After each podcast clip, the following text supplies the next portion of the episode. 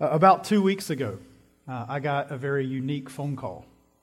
Uh, and that phone call was Thomas, I need you to pray for my dad right now. He just had a heart attack, and he's on the way to the hospital right now, and I don't know what's going to happen. That, Shep, that, that call was from Shep as Mr. Shepard was escorted to the hospital. Shep closely arrived afterwards, and for the next few minutes, those, that time was extremely suspenseful for him. He arrived, and CPR was being administered to his dad, and a defibrillator was being warmed up to attempt to shock his heart back to life. Shep stood there, watching and wondering if his father was going to be resuscitated. And we've been journeying through the book of Ruth. And we ourselves have been standing in a story where death and calamity and the cutting off of a family line have been, you could say, one of the major themes throughout the book of Ruth. And as we've made our way through this amazing book, we've encountered a mother with her daughter in law in some of the most dire of circumstances. Yet through it all, there, has been a ray of hope shining through, demonstrating that things may not turn out the way the story puts on. The presence, the kindness, and the providence of God just so happened to be shimmering and shining under this cloud of darkness and death.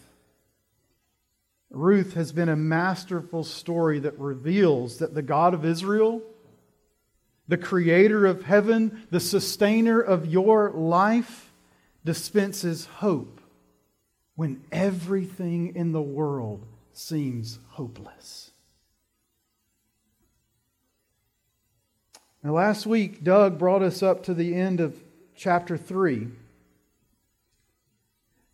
And I don't know if you felt this way. But I know I surely did at the end of three. I was a little uneasy. How were things really going to turn out for Ruth and Naomi? We, we were cheering for Boaz to marry Ruth. Ruth showed up at the threshing floor and says, Marry me, Boaz. we're like, Yes, this is the ending we all wanted. But Boaz, in keeping with his godly character, says that not so fast, Ruth. There's somebody else between you and me who gets the first opportunity to redeem you. And, if he says he'll marry you, great, that's wonderful. But Boaz also says, but if he doesn't, I promise I'll step in and do, do it. And I was like, Boaz, what are you doing? You've got the girl. Just, just say yes.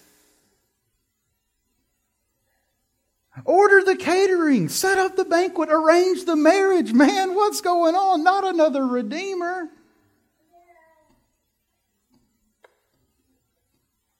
You, Boaz, you're the one we want to marry Ruth, not this other guy, Mr., as the Hebrews call him, Mr. No Name. I mean, his name's not even recorded. We don't even get his name. Who is this guy? This is not the resolution we want. And as we're going to see today in chapter 4, it may not be the resolution we want, but God gives us the resolution we need. Because God, our God, the God of Ruth and Naomi, the God of your life, is not in the business of making romantic comedies, giving us warm and fuzzies that often lead us to cheer for temporary pleasures. You see, God is concerned, friends, with giving us eternal pleasure in Him through his plan to save the world, which is called redemptive history. So he, God, continues the story of redemption with the heart of a Christ like kingly Boaz in his hand, ensuring that the story of redemption doesn't get buried and cut off in a foreign land. Footnote where Elimelech is currently buried right now in Moab. God will resurrect new life from the death, this death tainted story of Naomi and Ruth, such that he and he alone gets the glory, and that the King of Kings will be born of the lineage that God preserves. God is ensuring that his future promise, and what we'll see in a little while, a promise he made a very, very long time ago will indeed come to pass. That an eternal king will reign in the seat of David, and he will give new life, and he will be the true and better Redeemer. You can find Ruth chapter 4 on page 210 of the Black Bibles in front of you. I encourage you to go ahead and turn there in your own Bible if you have a copy of God's Word. And by the way, if you don't have a copy of God's Word and need a copy, please feel free to take that Bible that's in front of you. That's our gift to you. We want you to have a copy of God's Word. And as we go through the Word this, this morning, I'm going to walk through certain sections of the text that follow the storyline of, of this story. It's actually a narrative. So I'm not making so much of an argument like Paul might make in one of his letters. I'm simply following the story that's being told to us, and I'll read each section. We'll start in the setting we're given in the gate, and then we'll move through the rising tension, asking the question who is going to be this new Redeemer? Mr. No Name or Mr. Boaz? Then we'll reach the climax and the resolution where we find out who the blessed Redeemer really is. And then we'll conclude in a very joyful place with a new bundle of joy in the lap of a former lamenting, dejected, and downtrodden, hopeless woman. Let me pray for us as we get started this morning. Oh God. You are so amazing. You have given us this beautiful story, although with a dark and heavy cloud of death about. What we will see, God, is you are the one who provides life. You do what is impossible. You provide hope, God. You provide new life, new eternal life.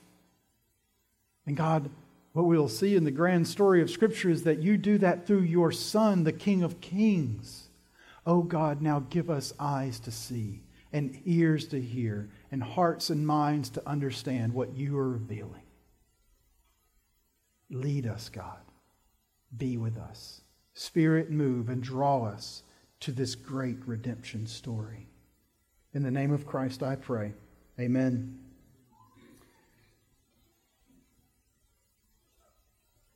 So here we are at the gate in verses 1 and 2. Look with me there in 4, Ruth 4, 1 and 2. Now Boaz, in keeping his word to, to, to Ruth at the threshing floor, and fulfilling the promise that Naomi makes to Ruth to say, oh, well, he's going to go and settle the matter today. So Boaz does that. He goes up to the gate and sat down there. And behold, the Redeemer whom Boaz had spoken came by. So Boaz said, Turn aside, friend, and sit down here. And he turned aside and sat down. And he took ten men of the elders of the city and said, Sit down here. And they sat down. We see Boaz in action here. He goes to the one place where he knows that a business like land transaction and the redemption prices are paid and witnessed. The gate was somewhat of what we may be familiar with as the town square. It was where one was most likely to find all the necessary people for a crucial matter, as making sure Naomi and Ruth were redeemed. And that matter could be settled quickly within a matter of minutes. And Boaz, we see, has no trouble pulling everyone into the impromptu meeting necessary for this legal transaction from one family of land, from one family to the other. In this case, there were some specific uh, conditions that were going to need wisdom, clear headed judgment, and witnesses if things were going to actually work out for Naomi and Ruth. The city gate was even constructed in a way that made it possible for meetings like this to happen. Archaeological excavations of city gates in the time have shown that the, the gates were fairly wide and deep, and there were also benches that lined the walls of the gate. So it's really easy to go to the gate and find everybody you need and sit them all down and have a talk with them. So Boaz sees Mr. No Name, as we've called him already, and literally we never find out who this guy is. And he says, Sit right here. And then he finds, he's sitting there and he sees 10 wise, godly men. He says, Hey, you guys, I need you to come and sit down. These gentlemen were probably heads of their household, possibly even judges in the city of Bethlehem. They were known for their wisdom and knowledge. And Boaz asked them to witness what's about to happen. And then, in the next section of this rising tension to find out who the Redeemer will be, Boaz steps in with the precision of a skilled prosecutor and he begins his case. Look with me. Who will this Redeemer be then? In 3 to 6. Then he said to the Redeemer, Naomi, who has come back from the country of Moab, is selling a parcel of land that belongs to our relative Elimelech. So I thought it, I would tell you of it and say, Buy it in the presence of those sitting here and in the presence of the elders of my people. If you will redeem it, redeem it. But if you will not, tell me, that I may know. For there is no one besides you to redeem it and I come after you. And he said, I will redeem it. Then Boaz said, That day that you buy the field from the hand of Naomi, you will acquire Ruth the Moabite, the widow of the dead, in order to perpetuate the name of the dead in his inheritance. Then the Redeemer said, I cannot redeem it for myself, lest I impair my own inheritance. Take, take my right of redemption for yourself, for I cannot redeem it. Boaz, with the witnesses all around, seated in their positions along the gate wall, presents the opportunity of redemption to this nearer kinsman redeemer or family member redeemer. Naomi is selling her land because her husband has died. We know that. Boaz says, Well, do you want to step in and take over for Naomi and Elimelech? And if you're not willing to buy it, then I will. I mean, he committed his word. He, he is committed to his word back in chapter 3, verse 13, where he promises that he would redeem Ruth if the nearer Redeemer gives up his right. He said to, he said to Ruth at the threshing floor, I will redeem you if this guy won't do his job. But the Redeemer says he'll do it. And Boaz, in a wise and crafty way, brings in the reality of when one redeems Naomi, who is past childbearing age, also redeems Ruth. And Ruth, unlike Naomi, is young enough to still have children and perpetuate the line of her husband Mahlon and her uh, father in law Elimelech. No matter the, who the Redeemer was, the law stated that the Redeemer had to marry and do what was necessary, know her, as the Bible will say, so that she could have a male child who would be the heir of the inheritance. So, by default, the act of the kinsman redeemer was an act of redemption and sacrifice of himself in order to preserve the life of another family member, typically the widow of his deceased brother. The other kinsman redeemer, though, is unwilling to make the necessary sacrifice once he hears that Ruth is in the picture. When it was only Naomi and her land, his purchase of the land had a great deal of possibility for, bound, for a bountiful grain production, likely doubling his own current land possession. I mean, I don't know about you, friends, but if I were given the opportunity to double my production in one day, in one meeting, I, am very, I'd be very tempted to take that offer.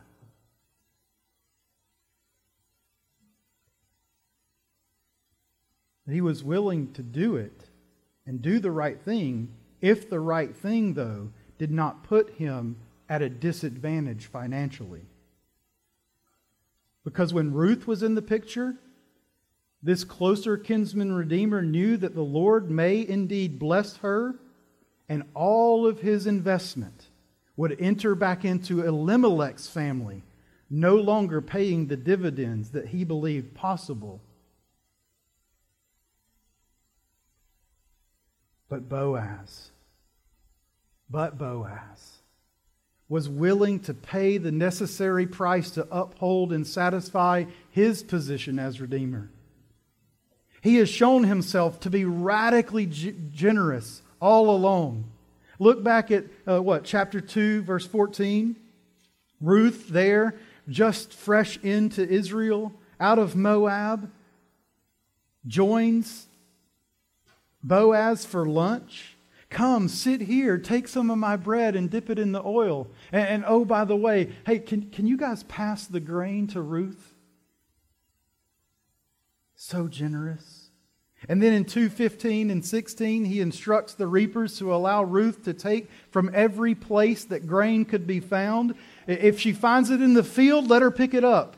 Oh, oh, by the way, as you guys are cutting it down, leave a little stack over there for Ruth to find some more grain. And, and oh, oh, by the way, when you bundle it up, take some of it out of the bundle and, and give it to, to Ruth. Boaz, so radically generous. And in the end of the day, in chapter 2, she ends up with uh, as Doug has told us, six gallons of grain to take back to Naomi. And then in 315, uh, what, is, what does Boaz do? He heaps six measures of processed barley. Like she doesn't even have to go do the work to get the grain out of the ear so that she could use it in her home. Like he gives her six measures. However, I mean, she had a she must have had a huge bag on her back going back to Naomi that day of processed barley. Wow, Boaz is so generous. And now Boaz is willing to make the sacrifice to purchase the land, knowing full well that this will be a substantial cost rather than an investment with hefty returns. Like, let's remember, friends, just to put ourselves in touch with the story a little bit, that Elimelech's land has been left fallow for 10 years. No one has touched his land for 10 years. And not only has it been fallow, but it's likely vastly either one of two things have happened to the land. It's well overgrown with weeds, or it's an absolute dust bowl with the possibility of a lot of erosion problems and topsoil necessary for the growing of grain has possibly even some of it has washed away in those 10 years. A lot of sacrificial work is going to be necessary to bring this land back to its heyday. And this also, not only was it sacrificial of Boaz to do this, but it was also risk taking faith on his part. I mean, Boaz, I mean, Ruth, I'm sorry, Ruth had likely been married to Mahlon for a good part of those 10 years after they arrived in Moab. But in 10 years of marriage, or nearly 10 years of marriage, Ruth has not had a child. This would have been seen as so unfortunate and nearly as improbable as it could be that there would actually be an heir born to Elimelech to a barren Moabite woman. She is at a complete disadvantage in the situation, possibly biologically, especially culturally. But Boaz, willing to step in and sacrificially give himself so he trusts the Lord, knows what he's doing, and, and, what, and knows what he's doing and allowing him to be this redeemer. And Boaz is absolutely prepared to do what's necessary to turn the land around so it provides for Naomi and Ruth. He's also prepared to marry Ruth provide an heir to ensure that the line of Elimelech and Mahlon were perpetuated. His sacrificial generosity and risk taking faith, friends, is blessed by the Lord and would be no benefit to him, but that of only Naomi, Ruth, the heir, their grandchildren, and their great grandchildren. Boaz steps forward.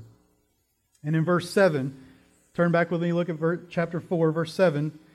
There's, a, there's sort of an explanatory note of what happens after Boaz gets to be the Redeemer. It says, Now this was the custom in the former times of Israel concerning the redeeming and exchanging.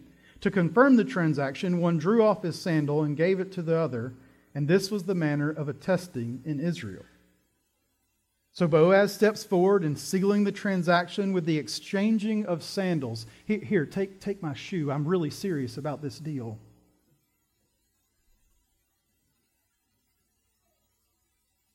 Boaz is now the Redeemer, standing there with a sandal in his hand and a wedding to plan. Woo, yeah, that's right. Amen. Praise God. And next in the story, we see that Boaz is the blessed kinsman redeemer. Look with me, pick back up in verse 8 through 12. So when the Redeemer said to Boaz, Buy it for yourself, he drew off his sandal. And then Boaz said to the elders and all the people, You are the witnesses this day that I have bought from the hand of Naomi all that belonged to Elimelech and all that belonged to, the Chil- to Chilion and to Mahlon. Also, Ruth the Moabitess, the widow of Mahlon, I have bought to be my wife to perpetuate the name of the dead in his, in his inheritance, that the name of the dead may not be cut off from among his brothers and from the gate of his native place. You are witnesses this day then all the people who were at the gate, because by this time, not it wasn't just ten elders, the other kinsman redeemer, and Boaz. People had started gathering around to see, well, what is really going on here? So everybody's at the gate now, or a lot of people from Bethlehem. And they say, and the elders said, We are witnesses. May the Lord make the woman who is coming into your house like Rachel and Leah, who together built up the house of Israel. May you act worthily in Ephrathah and be renowned in Bethlehem. And may your house be like the house of Perez, whom Tamar bore to Judah. you should all do that right now. Okay, so because this is amazing. Because of the offspring that the Lord will give you by this young woman.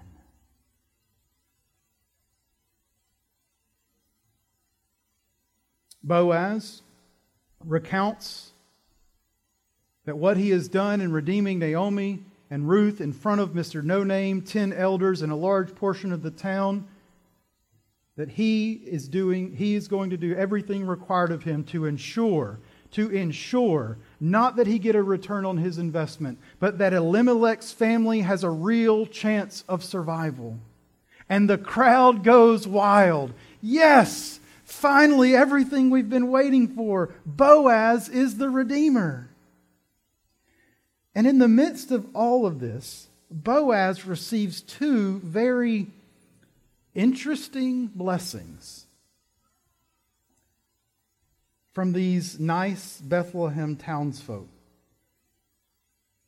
May your house be like the house of Rachel and Leah, and may your house be like the house of Perez.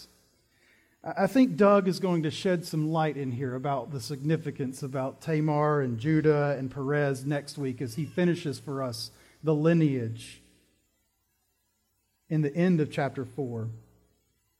But what in the world are these blessings? I mean, maybe there was some sort of old floor plan or photo album laying around that Boaz could say, Yeah, build me a house like that. Don't know if that's what's going on. The first blessing is a, is a blessing that invokes the continued blessing of an ever expanding nation of Israel. But it's recalling just how Rachel and Leah preserved the house of Israel by, by God opening their wombs so that they could bear the house or grow the house of Israel for Jacob. God did something amazing in those two women's lives. He gave them a number of children so that Jacob's lineage would be preserved. I would encourage you that to go and read the story of how God opens their wombs and transforms these barren women's lives. This, these stories can be found in Genesis chapter 29, 31 to, 31 to 30, and then Genesis 35, 16 to 18. It's an amazing story. The second blessing the second blessing is a little more tantalizing and, and could seem a bit counterintuitive of being a blessing. Again, we'll wait for Doug to explain that for us next week. I'm not, I don't have time to get there. But what this is in keeping with, what this blessing is in keeping with, is God's plan, His ways of redemption and blessing turns out to be far more amazing than anyone could have ever dreamed or imagined. Essentially, the people bless Boaz to have a house that will perpetuate the seed of the woman and grow the nation of Israel. Look with me in verse 12 where it says, uh, May the blessing be on you like, the, like your house be like Perez, of the offspring that the Lord will give you by this young woman. I want you to know something. That word offspring is in the masculine singular. Now, we know that Jacob had 12 children. So, so what's going on? Do we, want, do we want Boaz to have a bunch of kids or do we want to have one kid? Only one is needed because this very word harkens all the way back to Genesis chapter 3, verse 15, where God promises that He will send someone to crush the head of the serpent. He will send an offspring of the woman. God is perpetuating the seed of the woman so that it could be that Boaz's son, or as we will see in verse 14 verse uh, 4, 417 one of his far off grandsons will be the much anticipated snake crusher Boaz is blessed by the people of Bethlehem to perpetuate the seed of the woman who God promised in the garden will kill the great enemies of God's people, namely death and the devil. But this can only happen. This can only happen if God moves and opens Ruth's womb. Will he do it? Will he do it? Surprise. A new Redeemer is born. Look with me in verses 13 to 17. So Boaz took Ruth, and she became his wife. And he went into her, and the Lord gave her conception, and she bore a son. Then the women said to Naomi, Bless the Lord, who has not left you this day without a redeemer, and may his name be renowned in Israel. He shall be to you a restorer of life and a nourisher of your old age. For your daughter in law, who loves you, who is more to you than seven sons, has given birth to him. Then Naomi took the child and laid him on her lap and became his nurse. And the women of the neighborhood gave him a name, saying, A son has been born to Naomi. They named him Obed, Obed, who was the father of Jesse and the father of David. Praise be to God. Amazingly, miraculously, after 10 years of barrenness, Ruth conceives a son, and that son is born. And then something strange happens again in the story. Ruth and Boaz seemingly fade from the picture. And Naomi here is the focal point of these verses. And the women reveal that there's actually a new Redeemer who will bless Naomi. Look back with me at verses 14 and 15 here. Listen to what this, the women say. Blessed be the Lord who has not left you this day without a redeemer. May his name be renowned in Israel. He shall be to you a restorer of life, a nourisher of your old age. For your daughter in law, who loves you, who is more to you than seven sons, has given birth to him. Who did Naomi give, or who did Ruth give birth to? She gave birth to Obed, not Boaz. So a new Redeemer is on the scene. Obed, Obed is laying in the lap of Naomi. Boaz and Ruth fade, from the back, fade to the background. The spotlight turns to Naomi and her son. And all of a sudden, at least I hope, friends, if you've been paying attention to the story, the lights go on. And we see what God has been up to all along. God takes a barren woman and makes her a grandmother. He takes a hopeless woman and fills her with uncomparable hope he takes a bitter situation and makes it stunningly sweet and wonderful. God takes two women who were no better off than dead and makes them alive. God opens the womb of Ruth and blesses Naomi with a grandson who will bless who will receive the blessed inheritance that Boaz has sacrificed for. Finally, in a spectacular turn of events, God preserves the lineage of the most amazing king of Israel.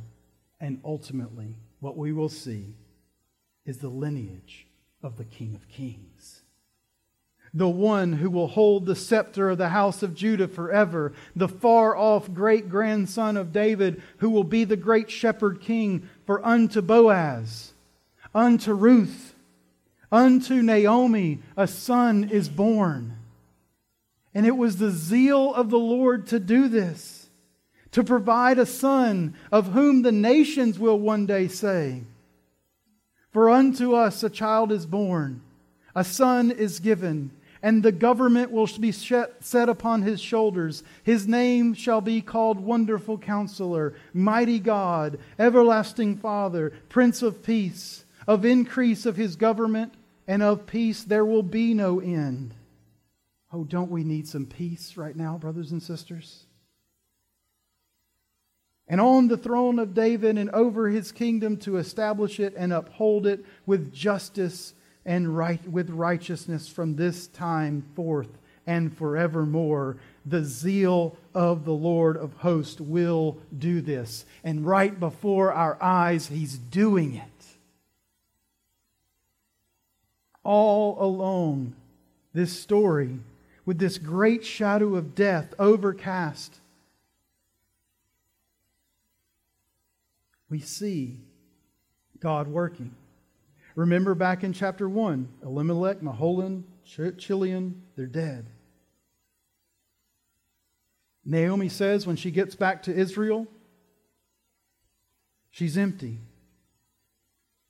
Uh, when I first read that story about, or that part of the story when Ruth gets back to, or Naomi gets back with Ruth into Israel and she says, I'm empty. I always took that as like a, a slap in the face to Ruth. I'm like, she's standing right there. Why say that, Naomi? But Naomi knows that unless a male child is born into her family, there is no hope for them in Israel anymore, except for the kindness and mercy of God through provisions in the gleaning of fields.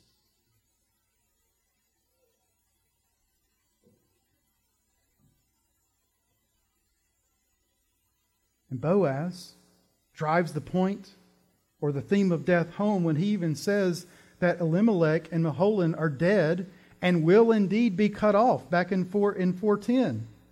What, what does he say?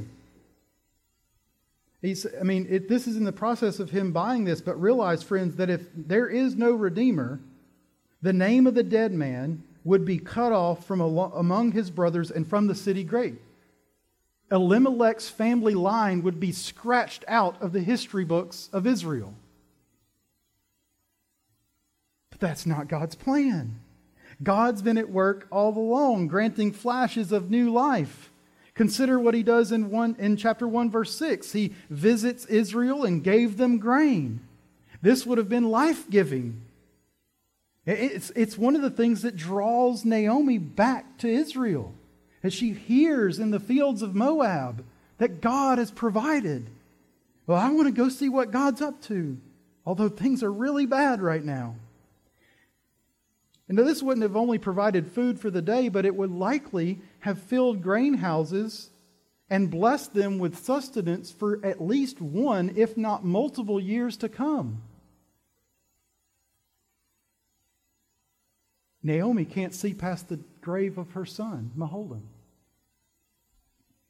And then in 220, God pours out his grace on Naomi and Ruth by providentially and sovereignly just so happening for Ruth to stumble into Boaz's field.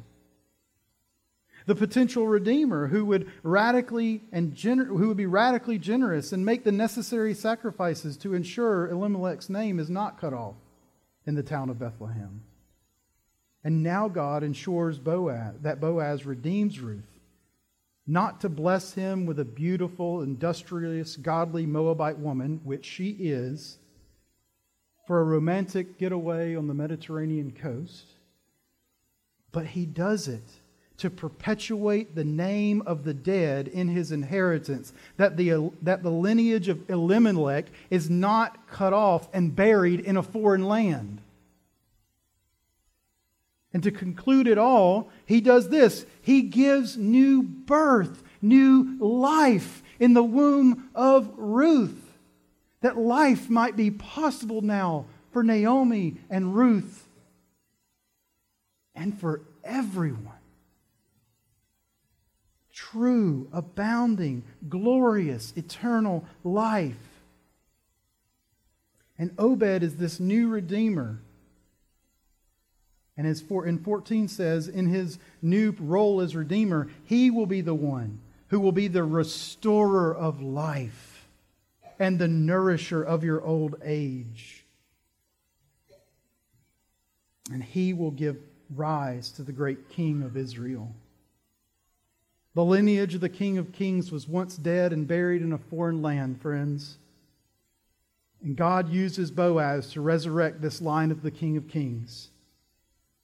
Jesus not only comes from the nation of Israel, but he comes from the nation of Moab.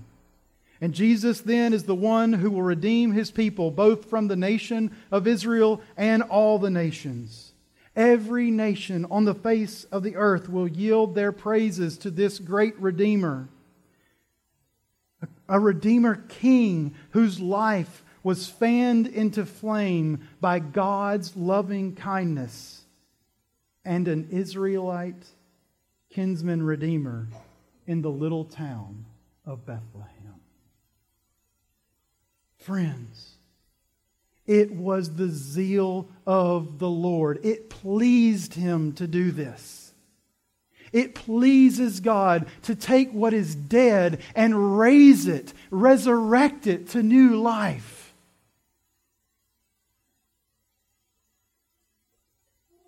What we must realize is that we're not so much like Boaz. We're not like God in the story who comes in and saves the day. No, we're like Naomi, friends. We're dead.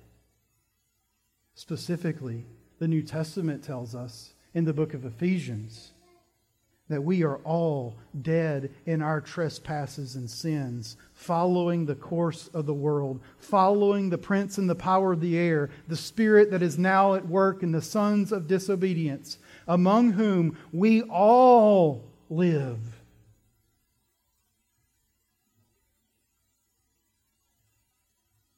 And we were following the passions of our flesh. Friends, is that you today? following the passions of your flesh? Are you carrying out the desires of your body?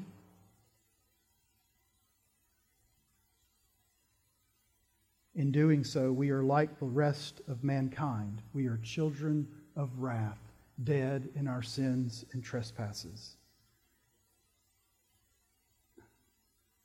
But God, opens the womb of Ruth and gives a son. But God has mercy because he is rich in mercy. And with the great love in which he loved us when we were dead in our trespasses and sin, he makes us alive in Christ Jesus. You can be made alive today, and this is by grace that you are saved, made alive, resurrected, raised, and we are raised with him and seated with him. Can you believe that? How astounding is that? Think about where you are, where you've been. You are seated. If you are in Christ Jesus, you are seated with him in the heavenly places right now. Where's Christ? At the right hand of the Father. Where better else place could you imagine yourself to be than the right hand of the Father of God? You, friends, can receive mercy today. God can turn you from your sins. Look to Him for hope in a seemingly, whatever seeming hopeless situation you might find yourself. He will provide new life in Christ Jesus. Believe in Him as your only hope in life and death. He has been born to restore life to you and nourish you and grow you in godliness. Come to Him. Trust in Him. Follow Him. He gives you life and life eternal.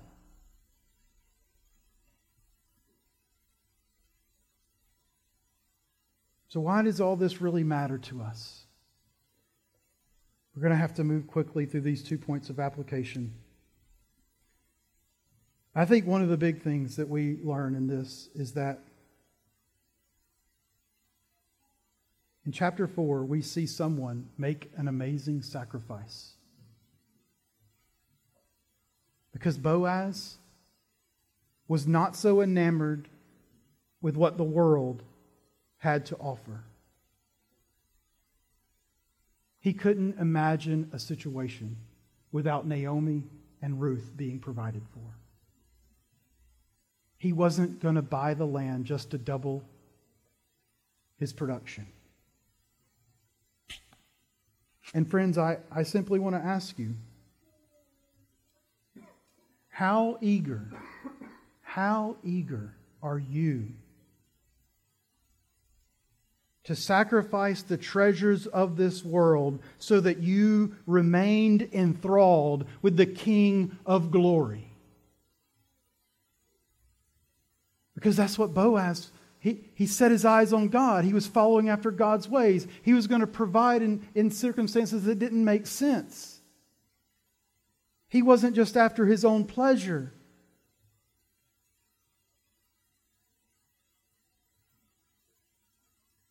Jesus gives us a stern warning about this in Luke chapter 12 about the I would encourage you to read Luke chapter 12 verses 16 to 21 this week. You, if you're reading along in our reading plan, you have already crossed that passage. If not, start there and get caught up. We learn about a, a rich fool who was very much concerned with the pleasures of this world. He thought himself to build, I should just build bigger barns to hold all my stuff. And Jesus says, Foolish man, this day your life will be required of you. You will have to give an account of just building bigger barns before God. And then he turns to his disciples in verse in chapter 12 and he says, "O you of little faith, do not seek what you are to eat or what you are to drink, nor be worried, for all the nations of the world seek after these things, but your Father knows that you need them. Indeed, seek his kingdom, and these things will be added to you. Fear not, little flock, for it is your Father's good pleasure to give you the kingdom." Jesus says, Sell your possessions then, give to the needy, make a sacrifice, provide for yourselves money, gra- money bags that don't grow old, with a treasure in heaven that does not fail, where no thief approaches and no moth destroys. Oh, friends, fight every urge to be foolishly pleased with the things of this earth Sell your possessions if necessary. Give generously if necessary. Invest in the expansion of the kingdom of God, not your own kingdom or portfolio alone. Do not be about the expansion of your storehouses of bountiful earthly treasure.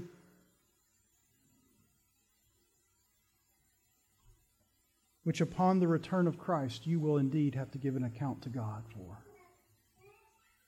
Don't pridefully presume upon God that you can dabble with earthly treasure for a time and then, at some appointed time in the future, concern yourself with God's kingdom. Concern yourself with God's kingdom today. Another thing we glean from God's providential work in Naomi's story is that our God knows exactly what He's doing. He will get all of His people exactly where He wants them to be. Friends, this is good news for you. God knows what He's up to.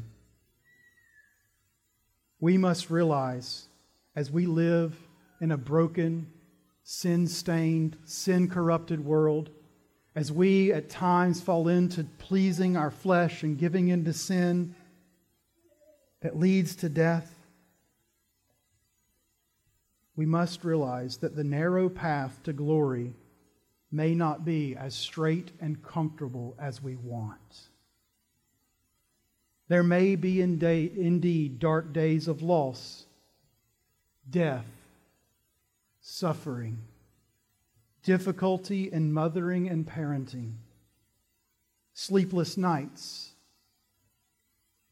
unimaginable pain excruciating pain, struggles, seeming defeats, bitterness, calamity may indeed be at your feet.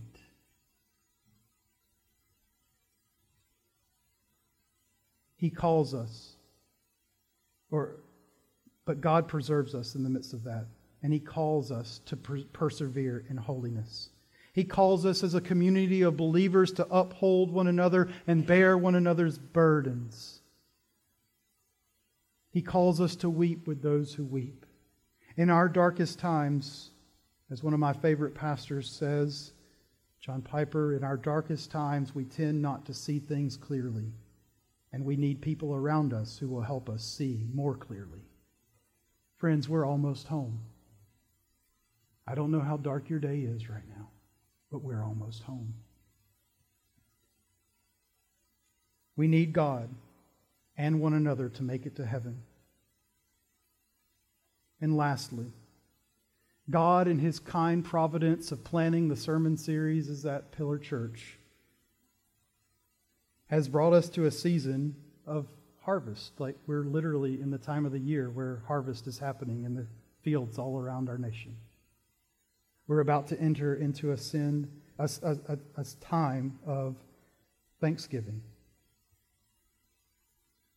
Could it be, friends, for the first time in your life, that you, with Naomi and the nations, cry out, Unto us a child is born? Prepare your hearts. Enter into this season of Thanksgiving and Advent with a heart of anticipation to truly celebrate that a glorious child has been born unto us, and his name is Jesus Christ. Treasure him, friends. If you're not a Christian, hope in him.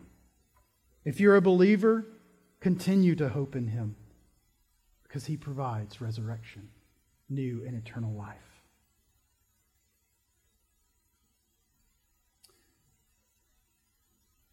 I, was, I received a call about a week ago. And Shep told me that his dad had gotten out of a surgery After those long five minutes, his dad had indeed been resuscitated, given new life. He was given a new chance at life. He's even been thinking about God and what God is up to in his life. I would encourage you to pray for Shep and his dad, Mr. Shepherd, to come to know Christ. You see, friends, receiving new life from God changes everything. And we can now live knowing that he who raised Jesus, the Lord Jesus, will raise us also with him and bring us into his presence. For it is all for your sake, so that the grace extends to more and more people. It may increase thanksgiving to the glory of God. 2 Corinthians 4:15. New life has been given. Will you take it? Will you treasure it?